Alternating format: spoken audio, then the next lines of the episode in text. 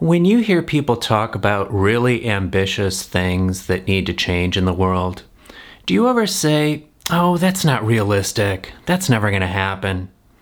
Well, I'm here to encourage you to stop doing that. Listen in, and I'll tell you why. Welcome to the Human Survival Podcast, where we aim for world cooperation on critical threats to humanity. This show is offered by the Human Survival Project, a grassroots movement for citizens around the world to push for transformation of the United Nations. Our global threats need global cooperation because no nation alone can manage them. Here we have honest conversations about overcoming climate change, destruction of nature, pandemics, nuclear weapons, advancing technology, and other catastrophic threats. But this is not all doom and gloom. We talk solutions here. We can solve this mess humanity is in. We just need to be smart and do the work. To survive, we must see ourselves first as citizens of the human race. To thrive, we must protect what is beautiful about humanity. This is urgent, so let's start.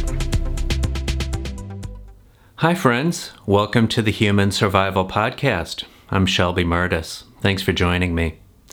Today, I want to just share a brief idea with you. Um, and you might consider sharing it with people you know who would benefit from a more positive way of looking at things. And you might even physically share this episode with them and have them listen to it. I'm going to start with a Chinese proverb that I like. Uh, this quote is Those who say it cannot be done should not interrupt the people doing it. Think about that for a moment. So, there is this thing I observe in conversations with people and out in the public conversation and public dialogue about what's happening in the world. And it's really common for people to sort of shut each other down when we're talking about big ideas. And um, you know, I encounter some of this in my work that I'm doing on the Human Survival Project, which in itself is just an enormously massive, kind of crazy idea, which is to build a grassroots movement around the world globally to push for a stronger United Nations so that it's capable of dealing with the existential threats that face humanity like climate change and destruction of nature and nuclear weapons and other weapons of mass destruction and more pandemics and mass migration and the whole thing. Basically, all these global issues that need to be dealt with um, that really threaten the future of humanity. And these global issues are beyond what individual nations can accomplish because they're global. So, as I talk around with people about this idea, there's lots of people who say, Oh, yeah, we definitely need that. Go for it, Shelby, and are very supportive. But there's other people I talk to who are pretty um, skeptical that this is possible. And so I get pushback about it, and, and I don't take it personally. It's not a problem, and I welcome people's. Um, ideas or even negative feedback about what I'm doing. But I hear stuff like, um, that's too big. That's never going to happen. Like, what a huge global organization? Like, come on, that's massive. You can't get that done. Or things like, oh, the United Nations to really make it that strong. No, countries aren't going to go for that because they want to hold on to their own influence, their own political power, and they're not going to give authority to some national organization like that.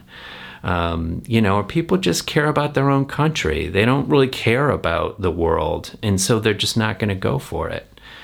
Or there's people who say, like, these massive changes that we need to the economy in order to save nature and save the climate that's not going to happen because uh, there's huge, huge corporations or there's super wealthy people. They're not going to go for it and they control things. So we can't get that done.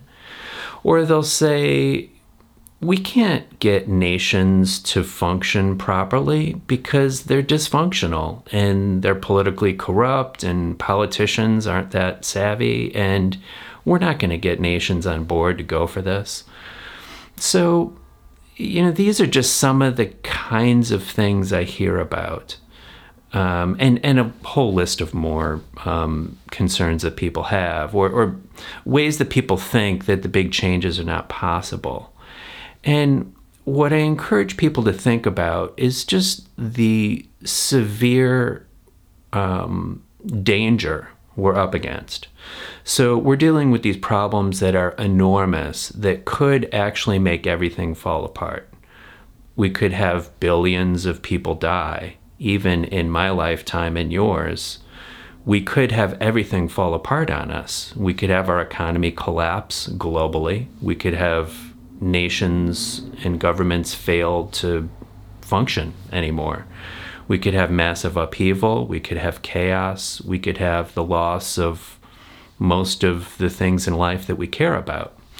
So, this is all very possible. And I'm not saying this is a prediction like that will happen. It's, but it is possible enough to where we really need to take it seriously. And so, we're in a time when we can't really afford that type of pessimism of people saying, um, oh, that's not going to work. Because what happens is this is sort of a self perpetuating cultural thing that happens when enough people do that. Um, they say that um, these big ideas won't work. And so then other people are afraid to really embrace them and talk about them publicly for fear of being seen as unrealistic. And people don't want to be seen as crazy or a fanciful dreamer or whatever. They want to feel like they're grounded and reasonable um, and grounded in reality. And so they sort of hold back. And then what happens is everyone's holding back when it comes to embracing the big changes that we need. And as everybody holds back, then it seems unrealistic for things to happen because nobody's talking about it. And nobody's talking about it because it's unrealistic. And so people see it as unrealistic because nobody's talking about it. It's this self perpetuating cycle that we end up being stuck in our limitations. And we really can't afford to do that because the times are so dangerous. And if we basically the the sort of limited ways of thinking that we've had so far are the reason we're in this crisis that we're entering. And so if the usual realistic options or those seen as realistic were going to work, they might have already. But the time of crisis we're entering shows us that our ways of thinking about politics and about the organization of our society has just not been working. Otherwise, we wouldn't be in this time of crisis. So, really, it tells us that new types of thinking are absolutely necessary in order to solve these problems. And another dynamic that feeds into this is that for a lot of people, um, it's difficult to really see the future and appreciate severe problems that we have not faced yet. So, for instance, on climate or the collapse of nature, um, it's hard to envision what that looks like because we haven't lived through it yet. And so change is hard to happen, hard to make happen when people just can't wrap their head around it. So, unfortunately, humans seem more designed to react to crises when they happen. And so we see smaller versions of this now, where, for instance, climate change is getting more attention now than ever before because we can now see the floods and the storms and the hurricanes and the wildfires and the droughts around the world. We see it happening now. So everybody's, oh shit, we got to deal with this. And now there's more of a public conversation than ever before. Or, for instance, um, Russia invading Ukraine is now prompting conversation about nuclear weapons that is long overdue and desperately needs attention. Or COVID 19 happened and got people finally talking about pandemics. And while that's still um, sort of ignored, maybe, in the political consciousness as far as future pandemics and getting ready for them, at least public health experts have a platform now and they're somewhat getting listened to.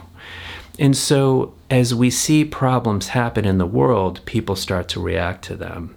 And I believe we're entering a time of crisis where life is going to get really tough for everybody because we have these enormous problems that have gone ignored for far too long. So I believe it's likely things are going to get worse before we get a handle on these things. Not that I'm wishing for hardship to happen, but as that hardship does happen, that will be an opportunity to embrace ideas bigger than what people have been willing to embrace so far.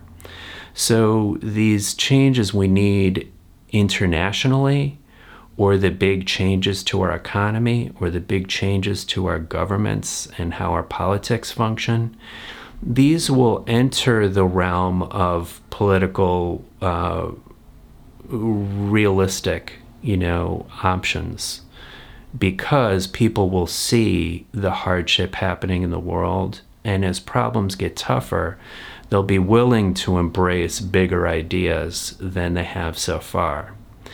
Now, I don't want to wait for that point to start talking about the ideas we need. Because at that point, when the public wakes up and desires stronger action than they have before and demands that of their politicians, we want to have those policy ideas ready to roll. And some of these policy ideas will take some years to really formulate and flesh out, have um, all the policy wonks work out the details, and also for the public to learn about these ideas and understand them. That takes some time, and we want to get that work done before the crisis gets worse. Because once the crisis gets worse, it's very hard to do the work in a thoughtful way about the policies we need. And so here we are right now preparing for this time, and I want the ideas about what's politically realistic to expand greatly and have some of these things considered seriously so that they're ready when we need them or as soon as we can get them done. And so, um, I offer this to you if you are the kind of person who tends to shut others down and say, oh, that's not realistic, that's not possible. Politicians are never going to go for that right now, or citizens won't support that idea right now. Just realize that we're entering a time um, harder than any that humanity has gone through before, and we're going to need big things to get done. And so um, I hope that you'll be supportive and realize also that the kinds of changes we need to get done, even if it's not p- politically realistic at this moment, we need to get started and lay the groundwork for them to be passed in five years, 10 years, 20 years. We need to get working because we're only going to have one shot at avoiding serious crisis in the world. And um, we just need to get started and get those ideas happening. So I hope that we'll just encourage each other. And as we hear things by others that might seem a little crazy or outlandish or enormous, let's just give it a shot and at least be supportive. And that idea might not be the one idea that fixes everything, but it might be one piece of the solution.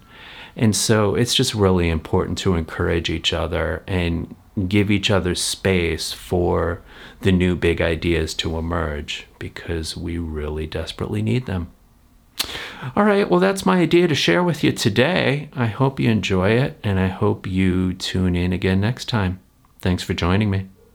Hey, wait, before you go, I need your help. It's small, but really important. Simply listening to this show is great, but doing things and taking action is way more powerful. This is not just a podcast. This show is the voice of a very ambitious grassroots organization, the Human Survival Project. We must transform the United Nations so it's strong enough to manage our global catastrophic threats.